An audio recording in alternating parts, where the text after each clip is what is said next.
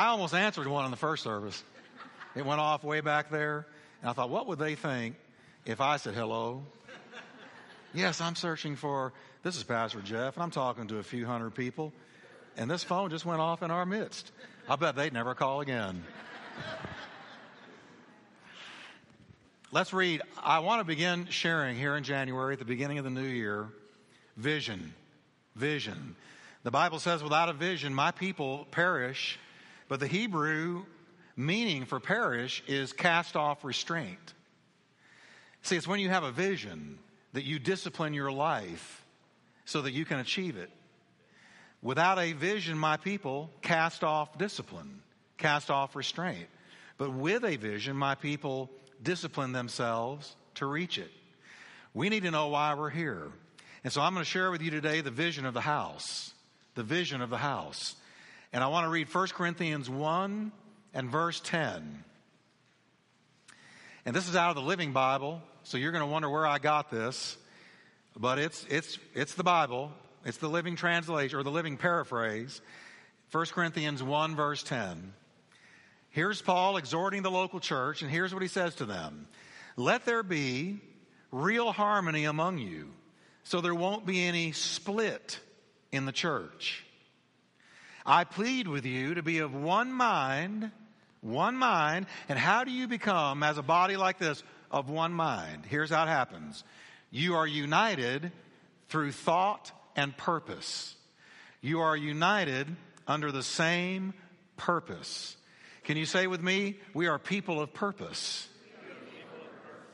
Father, thank you for your word today.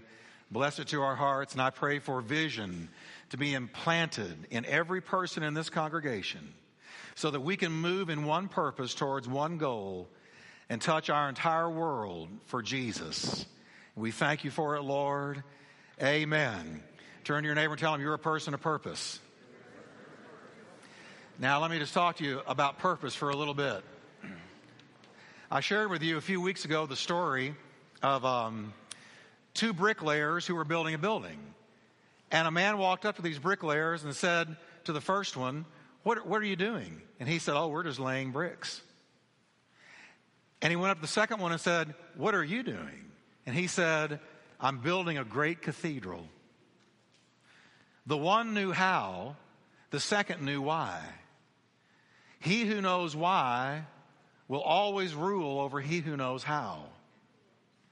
God has not called us to just know how to build a church, but we have a why. Two Christmases ago, I walked into the dog pound here in Fort Worth. And I, I, I really believe if you're going to get a dog, you ought to go to the pound and adopt one so they're not put down. That's just me. Go find some scraggly, gnarly old dog and adopt him. Because that's what Jesus did with you and me. We were scraggly and gnarly. Amen? And so um, I prayed before I went in and I said, Now, Lord, show me the dog. I really do believe there's one that I should probably get, and that's just me. I believe God cares about what dog is in your house. And, and so I went looking all up and down these cages. And you know, if you've got a heart, you can't go up and down these cages without pulling, because they all look at you with these eyes. Please take me. And so I was walking along and I saw this little dog, little pup, about three months old, tucked into the corner of the cage, and he's looking at me. And I said, Let me see him. I want to hold him. So she opened up the cage and I took him out. You know, I could hold him just like this. And I held him right here and he snuggled under my arm. And the Holy Ghost said, This is him. I don't know if it was the Holy Ghost or not, but it felt like it was him. And now, follow me. I had to pay for him. I said, How much? And he was $85. All dogs at the pound are $85. So they said, $85. I said, okay. I had to go to the counter before I could get him, and I had to purchase him. Now, understand that when I went into that pound, I wasn't just going in there to buy a dog and set him free as soon as I walked outside, just let him go, running into the streets or wherever. No. I had a purpose, I had a plan. I had a vision for this little guy. My vision was that he would be playing in my house, He would lighten up our family, be an added joy and a contribution to the family. I saw him playing with the kids. I saw him fetching whatever I threw his way. I had a plan for him. There was a plan in my mind when I purchased him. I did not do it just to set him free. I did it so that I could take him from his imprisonment to my house. I wanted to take him to my house where he would be free. I pictured myself walking with him. Everything that I had in my mind for this little guy, he does now. His name is Ollie. I named him Ollie, Oliver, Ollie. It just seemed to fit. And now, man, I'm probably five pounds lighter because he looks at me every day. Please walk. Can we please go for a walk? Now, he doesn't say it, but of course, with his eyes, he does. He has become a part of the family. I love this little dog. He has now been brought into my vision and my purpose, my intent for redeeming him from bondage and from certain death. If I had not purchased him, they would have put him down. He was terminal, except I came in, put down currency, and purchased him. Now, you were in a cage called sin.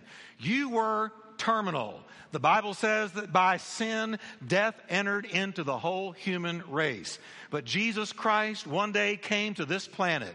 He lived 33 years on this earth. He felt our pain. He was tempted in all points like we are, yet without sin. He died on a cross of shame. He spilled his blood, and that blood was the only currency at hell's counter that would redeem us from the cage of sin and death that we were in. But please understand that when he redeemed you and purchased you, when he came to your your life, saw you in your sin, saw you living the way you were living, knew that it was over with for you unless you were redeemed. He purchased you, He convicted you of your sin by the power of the Holy Ghost. And when you came to Him, got into His arms, and He walked you out of the pound, He had a purpose. He had something in his mind for you and me. Who would have ever thought? Look where you came from. Look what he's done for you. Can you believe that on a Sunday morning in beautiful January weather, you're sitting here in church praising God, in love with somebody you've never seen, loving the Word of God, loving the fellowship of the saints? Look what he has done to you and for you and through you and in you because he redeemed you. Amen. Now, here's what I have found that the key to living a life that is full is finding out what was in his mind when he bought you. What was in his mind for you? Because Oliver was totally unique. We have got four dogs. Say, you crazy, boy. I know, I, I just love dogs. But you know what? My, my purpose for Ollie was a little bit different because he's my dog. All the rest of them worship at the throne of Kathy. Every day when Kathy comes home, it's like the second coming of Jesus. They all go to the door and they yell and bark and scream and howl when she comes walking in. And it's almost like this We worship you.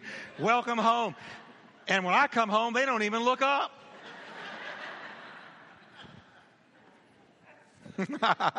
it's really true. so I wanted somebody to worship me when I came in. I had a plan for Oliver. Now listen. You have not lived life in all of its dimensions until you have sought the Lord and found out, discovered what He had in His mind when He purchased you. He purchased you. The Bible says you are bought with a price the blood of the Lamb of God. You are purchased. And so when you find out what he had in his mind for you, then you have found out your why. And when you have found your why, then you have found your purpose. I hate to bring up a sore subject today.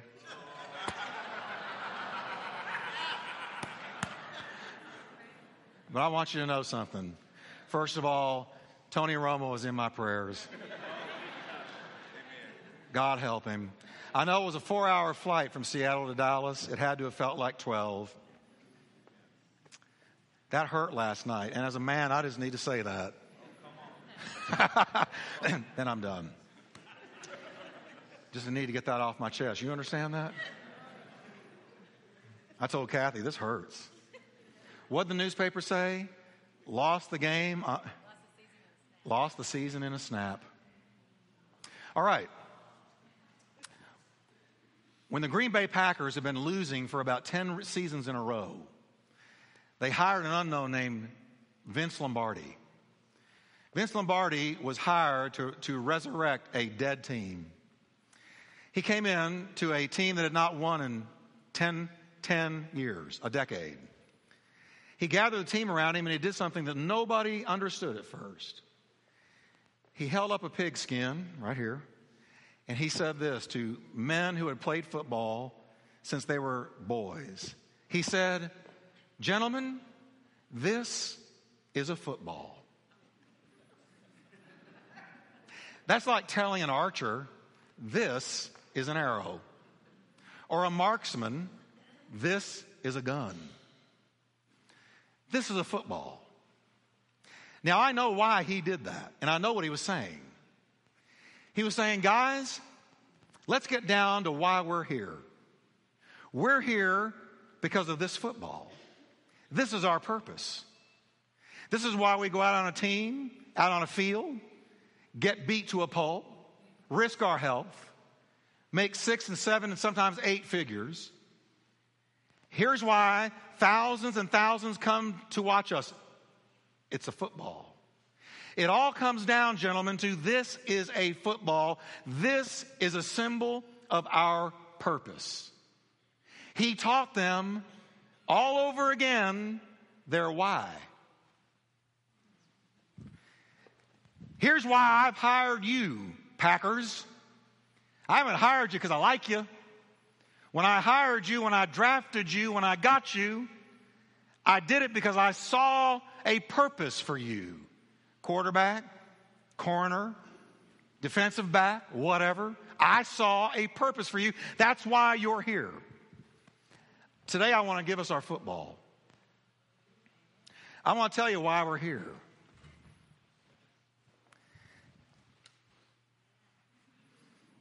Look at your neighbor and say, I wish I knew. I'm going to tell you why we're here. Because it's one thing to know how, it's another thing to know why. And if we don't know why we're here, then we can't go forward. But we're going to go forward because we're going to be a church who understands why and not just how. I want to share with you the vision of the house, the purpose of our church. And it's summarized in a single sentence that I don't ever do on Sunday mornings, but I'm going to flash it up on these screens today so you can look at it and so you can memorize it and so you can know it. So, can we do it, ladies? Let's just put that up there. And I want you to read our purpose, our football, if you will. Here it is. If we can get it up there and we'll read it out loud. Do you see it? All right, let's read it together, can we? We believe a great commitment to the Great Commission and the Great Commandment will grow a great church. Did I get it backward? Okay, so it's commandment first. Okay, I'm never, he didn't even know his own purpose and he's teaching us. Let's try it again. We believe a great commitment to the great commandment and the great commission will grow a great church. Now, I want us to try it one more time because here's what I want our church to be able to do. If I were to come up to any of you and say, What's our purpose? You can say, Oh, I believe that a great commitment to the great commandment and the great commission will grow a great church. That's our purpose. That is our football. I could say, This is a purpose. This is why we're here. So let's try it one more time. We believe a great commitment to the Great Commission, and the Great Commission will grow a great church. Do you believe that? Give the Lord a hand if you do.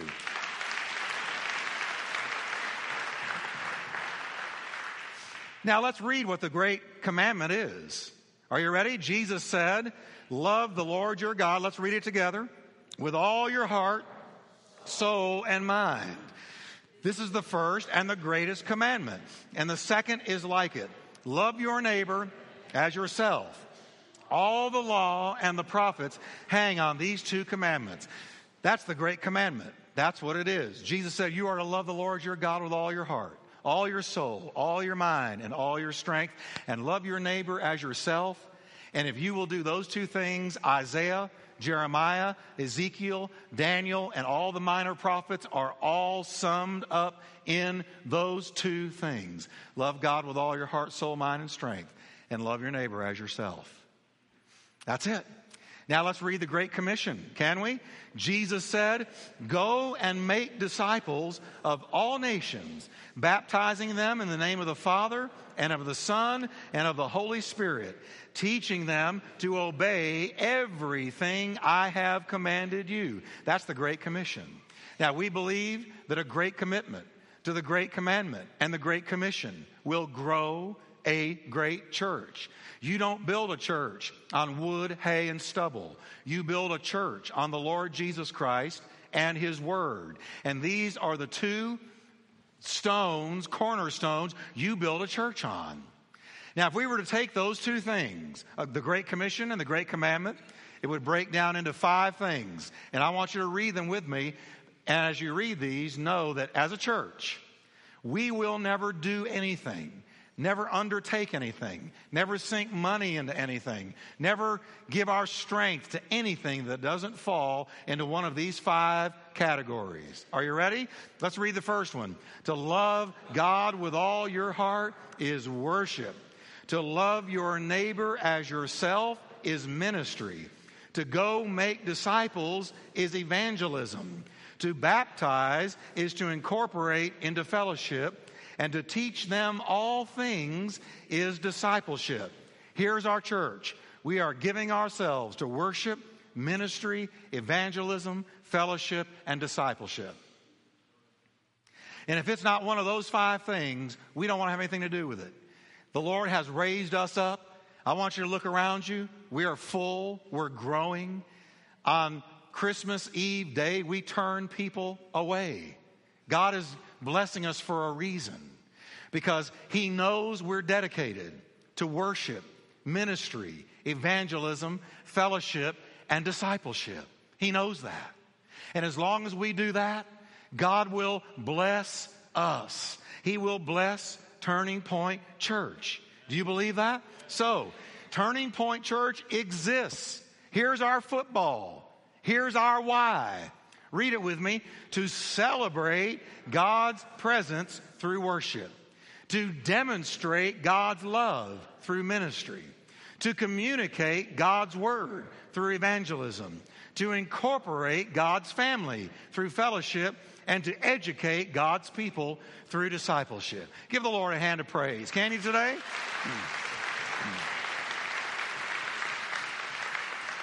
That's why we're here. That's why we're here. That's the football. That's our purpose. Now, let me elaborate just a little bit on these things and really get them down from our head into our heart. How many of you are thankful that God had a vision for you, a purpose for you, a plan for you, a destiny for you? Are you glad? How many of you can remember back to the day that Jesus came to your life and called you out of sin into his marvelous light? And you gathered yourself in his arms and he walked you out of the pound and carried you into freedom. And one day we're going to be in his house. How many of you remember that day? Wasn't that a great day? Now, do you realize with me that he didn't just save you from that pound to get you into the house, but he had a plan for your life? He had a plan for your life. So, let's look at it. Amen. First of all, we read that we are here because of worship. We are here to celebrate God's presence. I love worship. I love worship. And I want to tell you something. Most of what God has done in my life, what really got me into the ministry, was worshiping Him. I believe that when you want to find out what He had in mind for you when He saved you, you need to worship Him and spend time with Him until He tells you. In other words, don't seek the call, seek the caller. Don't seek the gift, Seek the gifter. Spend time with the one who touched your life. Spend time with the one who called you out of darkness into his marvelous light. I never knew what worship was, and I want to tell you, I learned early on that there is a huge difference between singing about him and singing to him. Every once in a while, I would see Christian people before I was really walking with the Lord. They'd have their hymn books. There's nothing wrong with a hymn book. They'd have their hymn books and they'd be singing. And to me, it just looked very mechanical. It looked very, uh, you know, just sort of gratuitous. I'm just doing this because this is what we do before he gets up and preaches, hopefully not very long. And then we've punched our religious clock, and then we're going to leave and go live in the world the rest of the week, and then the next Sunday we'll go do the same thing over and over again. And you would sing three hymns and get your sermonette to Christianettes, and then you'd go home. But now, one day I was invited to a Bible study. I went to the Bible study this one night. And when I walked in, I was stunned by what I saw. Because I saw people with long hair, guys with long hair, blue jeans, pullover shirts. And they were sitting there with their hands raised, tears were streaming down their faces, and their eyes were not closed, but they were open like they saw something on the ceiling. And I remember thinking, what is this? And as a male, as a man, I thought, yeah, I don't think that I could ever do that. But I watched them. And you know what watching people sing to him did for me? It put in me a holy hunger for what they had. Because I saw something that was beyond what I had ever witnessed before. They were involved in true worship. I believe the, the shortest distance between us and God is worship. God has called us to worship. Birds were made to fly, dogs were made to bark, fish were made to swim, people were made to worship something, ultimately God. And if they don't worship God, they'll worship something. And sitting on the periphery of this group that night, I prayed a dangerous prayer. I said, Lord, I'll give up anything if I can have what they have. I'm going to tell you, suddenly something hit me. It was a power from another world. I broke away from this circle. Now, grab the person next to you and say, Hang on, he's about to go Pentecostal on us. I'm really not going Pentecostal. I'm going to tell what happened to me. See, I've got a testimony. And here's the testimony that honestly happened to me. I prayed that prayer. Here they are, hands lifted, tears. I'm on the outside thinking, I'm never getting my hands up like that. And when I prayed that prayer, something hit me. It was like wave after wave after wave of liquid love was poured into my heart. I was so overwhelmed by it. I had to break away from the circle and I had to go outside. And it was in, in a, in a South Dallas neighborhood. I was just in somebody's house. I walked out into the yard and all I could do was, I didn't know what was happening to me. I wasn't raised in church. I didn't know anything about this. I didn't know what the Holy Ghost was. I didn't know about any Holy Spirit. I just knew that something was happening to me. And I began to pace. And it happened stronger and stronger and stronger as if somebody had pulled the top of my head off and was pouring in this liquid love until I was overflowing, until I finally had to look up and say, God, if you don't stop, I'm going to die. I jumped, I twirled, I twisted, I shouted. They came outside to see what was wrong with me.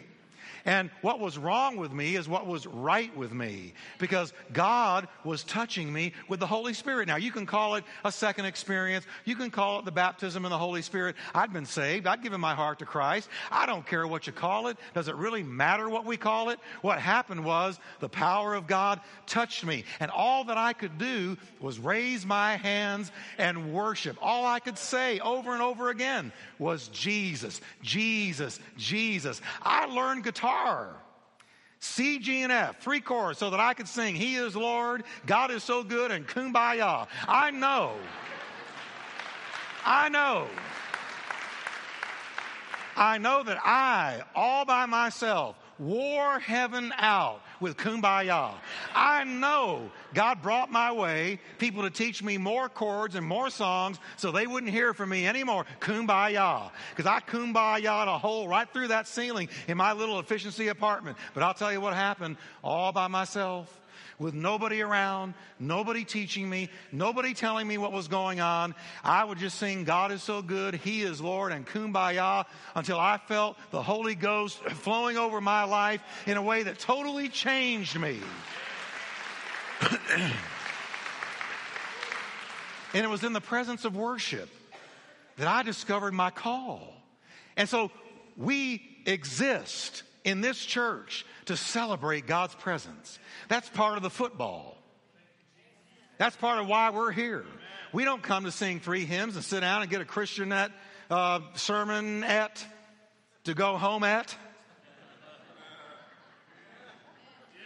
We come to celebrate God's presence. I don't come, I come to see you. I'm glad to see you, but I'm more glad to see Him. I love worshiping Him and being in His presence. I read yesterday, I read yesterday a huge article in the Star Telegram that was about Catholic people, precious Catholic people, and we've got a lot of people that used to be Catholic or, or over here. Nicodemus is in the night. You're still Catholic, but you're sneaking over here. I know who you are. I had a vision of you.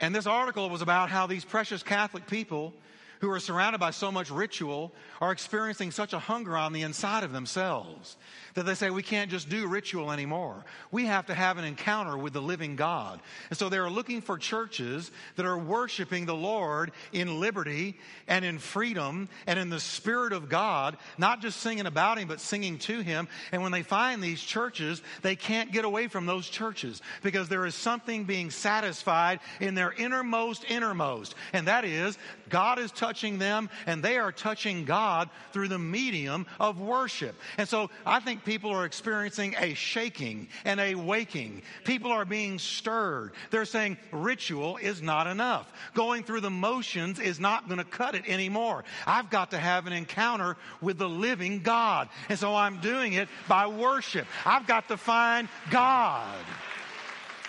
I need a real God. I need a tangible God. I need a miracle working God. I need a sin cleansing God. I need a God that fills me with the Holy Spirit. I need a God who guides me. I need a God who answers me. I need a God who comes through in power. I need a God who is real to me.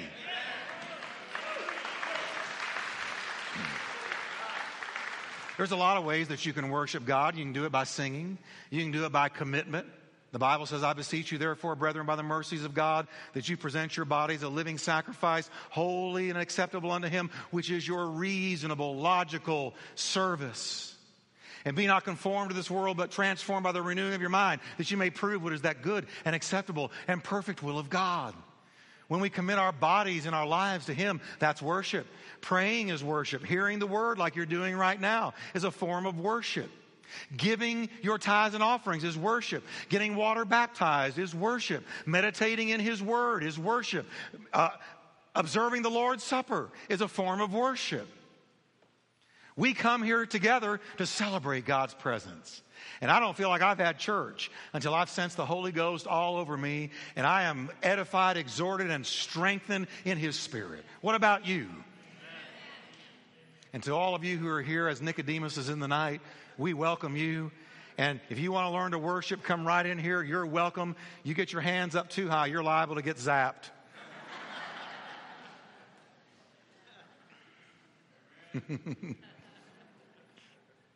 People say, Do I have to lift my hands? I say, No, you get to. I got to tell you, as a male, as a, a young man, it's about six months I got up to here. And then I finally got here. And I said, oh, well, and got here. and I learned to worship God. That's just one way. You don't, look, we all have our ways of worshiping, but He's a God worthy of our worship. Amen. So can you say with me, we exist to celebrate God's presence? We exist also to communicate God's word, evangelism. Listen to what it says about you, the church, in Ephesians 3:10. His, that is Christ's intent, was that through the church, the manifold wisdom of God should be made known. Ephesians 3:10. Through the church. How is that world ever going to see a manifestation of God but through the church? One day I was looking up at a rainbow And suddenly it hit me. That rainbow was made up of billions of tiny water droplets who have all come together in unity, and light is bending through them so that we see light in a way that we can understand blue, yellow, red, green. And we would never see any of that if there weren't yielded droplets the light was bending through. This is a rainbow. That is, when we come together and we yield to Him and the Spirit of God touches us, people walk in and they see God. And that's the will of God. The Bible says in Romans 10, anyone who calls on the name of the Lord will be saved. But who can ask them to save them unless they believe in Him? How are they ever going to say, Save me, if they haven't believed in Him? And how can they believe in Him if they have never heard about Him? And how can they hear about Him unless someone tells Him? So we exist to tell, we exist to communicate. There was a woman in the first service when we were going around greeting people. She reached out and grabbed me and she said, I want to thank you so much for your book. The windshield is bigger than the rearview mirror because it totally changed my life. And I'm here today because of it. And here's my sister and here's her husband. And they were standing there. I could tell they were Nicodemuses. Kind of wondering, what we get ourselves into? I said, This your first time here? And they said, Yeah. And I said, Get ready. And he got real concerned, looking like, What, what do you mean? But what I'm saying is, is we are called to tell, and not just me. You're called to tell. You're called to witness. You are the church. And so God has called us to testify. He has called us to talk about what Jesus has done, to communicate God's word, to evangelize. And you know what? When you evangelize, it always brings church growth. Now, I want to tell you today why our church must never stop growing. We should never stop growing. When we get full, we're going to build bigger. We're going to somehow expand. And I'm not going to consider that we've ever arrived. I'm always going to be going for more people. And let me tell you why. Because God loves people. Listen to what it says in 2 Peter 3 9. The Lord is patient, not wanting anybody to perish, but wants everyone to come to repentance. Everyone. Are you glad that he waited until you came to him? Aren't you glad that he didn't return and wrap it all up before you got saved? Aren't you glad that God was patient with you? If you had been God, would you have given up on you? Everybody say, yep. But God doesn't give up on you and me. His amazing grace keeps reaching. And as He reached for you, He's reaching for that world out there. And because God loves people, we should never stop growing. Here's another reason because God commands us to reach out. We're reaching out by radio. We're reaching out by books. We're reaching out in this church. We're reaching out by every means we can find. Because here's what Jesus said Jesus said, Go out into the country. Can everybody say with me, Go out? He didn't say, Expect everybody to come to you. He said, You go out into the country and urge anyone you find to come in so that my house can be kind of full. Oh, I'm sorry, I misread that so that my house can be moderately full. Kathy, I, I really need these glasses fixed. Here's what it said Urge anyone you find to come in so that my house will be full. I don't like empty chairs. I have a bad relationship with empty chairs. I talk to them. I say, Welcome. It's so good to have you finally here visiting at Turning Point. God bless you. We've prayed for you for a long time. We trust the Lord's blessings be upon you. And I walk away. You say, well, they're not there yet. That's all right. My faith sees them there. When we put out empty chairs over here and over here, there wasn't anybody in them. And I talked to them. Hi. It took you a while, but there you are.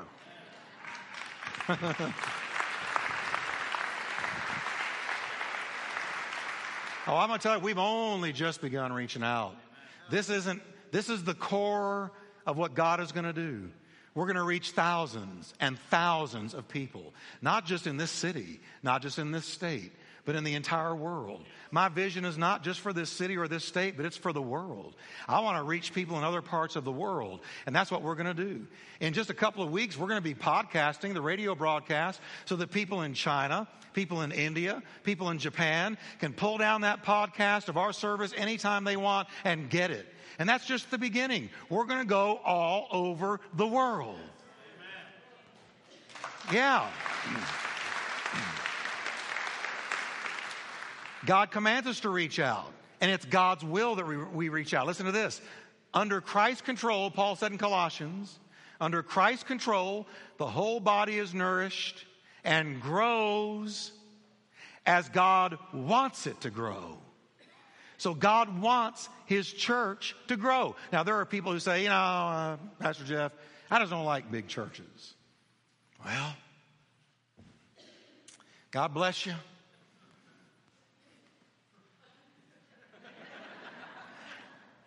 Here's some of the excuses you'll hear for not growing. God's not interested in numbers.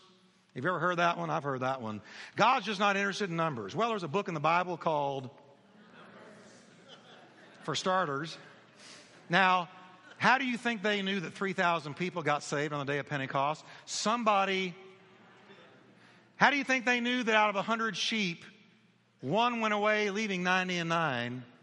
Somebody how do you think they knew that next time the disciples preached 5,000 got saved? Somebody counted. God cares about numbers. Let me, let me just put it this way. If I told you today there's $10 in your bank that you didn't know about, you'd say, praise God, 10 bucks.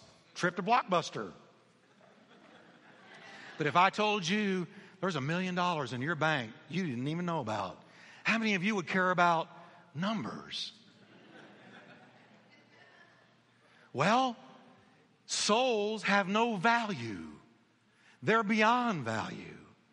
So you think God doesn't care about numbers? Yeah, He cares about numbers. He cared about you. He cares about me. He even counts the hairs on your head. Numbers. Well, our church wants quality, not quantity. We're not concerned about quantity. We want quality. You know what I've learned? If you really get quality, you're going to have. One comes with the other. Here's another one. Well, large churches are impersonal. They're as impersonal as you let them be. I admit, I've been in churches where you could ice skate to your seat. God's frozen chosen. I know. But I'll tell you what, you greet them at the door, you learn their name, you love on them, and God loves people, and if they feel welcome, it doesn't matter if you've got 10 or 10,000, they'll be there. They're, you're only impersonal if you let it get impersonal. But all I ever hear about this church is that's the lovingest, greetingest church I've ever been to. And that's one of our strengths. Listen, people are won or lost at the door, not in here. Amen. So we believe that our church must grow larger and smaller at the same time larger in numbers, but smaller in terms of the way we give personal attention to every single person. Amen? And Jesus said, here's the end result of evangelism. The good news of the kingdom will be preached to the whole world as a testimony to all nations, and then the end will come. As if to insinuate, when the gospel has reached the whole world, we have hastened the coming of the Lord. Now, we exist to educate God's people. I'm going to tell you one quick thing about discipleship. It comes from the Greek word, you'll recognize mathetes. You know what we get from mathetes? Math. You know what it means? A learner. When Jesus called those following him disciples, here's what disciples meant it meant one who learns and then acts. One who learns and then acts. We don't learn for the sake of learning. We learn so that we can go do the Word of God. We want to mix our faith with works. So we learn how to win souls so we can go win souls. We learn how to pray for the sick so we can pray for the sick. We learn the truth about our redemption and everything that the blood of Jesus bought for us so that we can appropriate it and go tell others about it. So a disciple is somebody who learns so that he can go do what he learns. What good would it be if you took tennis lessons and never played tennis? Or football lessons and never played football? What good does it do to be told about what God has done for you if you don't ever go put it into action? But we go put what we learn into action. And that's how we're going to see the glory of God by teaching people. Amen? And then finally, we exist to demonstrate God's love and incorporate God's people. That's ministry. Ministry comes from a Greek word that means this to serve. To serve. That's all that ministry means. Jesus said, By this all men will know that you're my disciples, that you have love for one another. Now, let me tell you that the heartbeat of Turning Point Church is our care ministry. That's how we serve others more than any other way. We have care groups that meet once a month or more all over the Metroplex. And I want to encourage all of you to be a part of one, to ask God what your place is in one. And maybe God wants you to be a care leader or an assistant care leader. But we minister to the body of Christ in smaller groups so that we can stay personal. Now, I want you to listen to what Paul told the Corinthian church about you. You. He said, Now God gives us many kinds of special abilities, and there are different kinds of service. All of you together, all of you together, all of you, every one of you, form the one body of Christ. And listen to what he says each of you, each one of you is a separate and necessary part of the body of Christ. Each of you.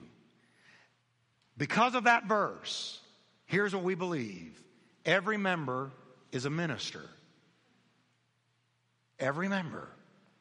Now, Pastor Jeff, you're the minister. No, listen. Ephesians 4:11 says, God has given some to be pastors and teachers to prepare God's people for works of ministry so that the body of Christ may be built up until we all become mature. So, why am I here?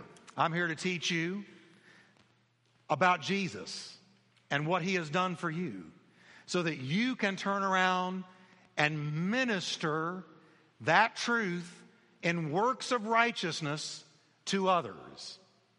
Each member is a minister. Every task is important, and every one of you is a 10 in some area. Now, if I could take that, screw off the top of your head, and put it down in there and screw it back on, and it would get down into your heart, we will not be able to find a place that will contain what God will do. Couldn't contain it if we would go, wow, what did he have in mind for me when he came walking down all those cages and he came to me and said, I want you? What did he have in his mind? Well, it says the Holy Ghost has given every single member of the body of Christ a gift. Mine isn't yours, and yours isn't mine. Nobody can do it quite like you, vice versa. You discover life as it was meant to be lived when you get your why and you begin to function in your call.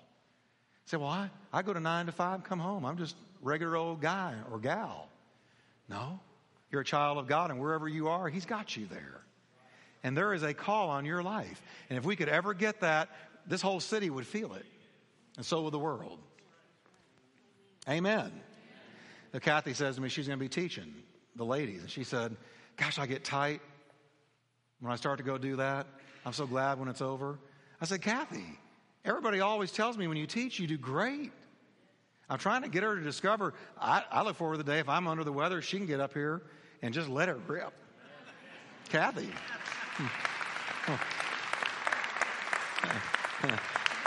you can't see that, can you? Uh, well, you could do it. She could do it.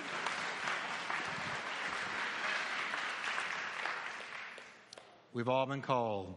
So, can we say it together? Can you stand with me? We're going to leave with our purpose in mind. How many of you appreciated this today as you need this? Amen. I'm sharing this because of where we're going. And I'm going to tell you, Kathy will stand with me on this one. There's no way we can do what we're about to do without you. Can't do it. I need you. I need you. I need you. We need you. And we need one another. All right? What is the vision of the house? Our purpose statement? Let's say it. We believe a great commitment to the great and the Great Commission will grow a great church. Amen. Praise God. Father, we thank you today that you're putting together a powerful church family. Thank you for the change that is coming that is powerful and good. Thank you that you've brought us this far. And we've only just begun what we're going to see. Lord, I believe this church will touch the world, beginning with everyone in this room. We thank you for it, Father. And Lord, I want to remember in prayer our some of our church family couldn't be here today who are in the hospital. I want to remember Pam Eason and Norris Cole. And Kathy, I'm going to ask you to come up and would you pray for Pam and Norris? Yes, Pam and Norris are both in the hospital for different reasons in different hospitals, but let's just lift them up. Heavenly Father, we do lift up our, our fellow believers, Norris Cole and Pam Eason, and we ask you to touch them right there where they are. And Lord, you know their needs and their physical mm-hmm. needs right now. Father, we pray for your peace to be with them and their families and th- that they will get a good report, Father. Thank you for strengthening them and healing them. In Jesus' name, amen. All right. Uh, you have a couple of announcements you want to make, Kathy? Go right ahead. Go ahead. Next Sunday, January 14th, we're going to begin a 10 week series for married couples or engaged couples. Uh, we encourage everyone to participate in that. This is a life changing class that changed our lives. And by virtue of the fact that it changed our lives, it's changed this church's life. And so we really uh, feel strongly about it. We'd love to see you do that. You can sign up at the tape table. And in conjunction with that, if you say, well, I can't go because I don't have anything to do with my kids, uh, Pastor Tim and Maddie are going to have something special for the young people. And they also need to sign up at the tape table. And that's next Sunday at 9.30 a.m. And then this Saturday, ladies, I'm going to be speaking and uh, looking forward to being with you at the Rivercrest Country Club. It's going to be $12. You do need to get a ticket for that. And uh, that's for an all you can eat breakfast buffet. It's going to be a wonderful breakfast buffet. It'll be a great time of fellowship, and I'll be ministering. And also, now everybody put on your listening ears. Women, if you're signing up to come to the ladies' breakfast and you need child care, yes, it's provided for 10 and under, but no, it's not provided if you don't sign up.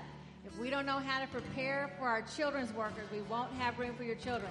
So if you're planning on bringing your children next Saturday that are under the age of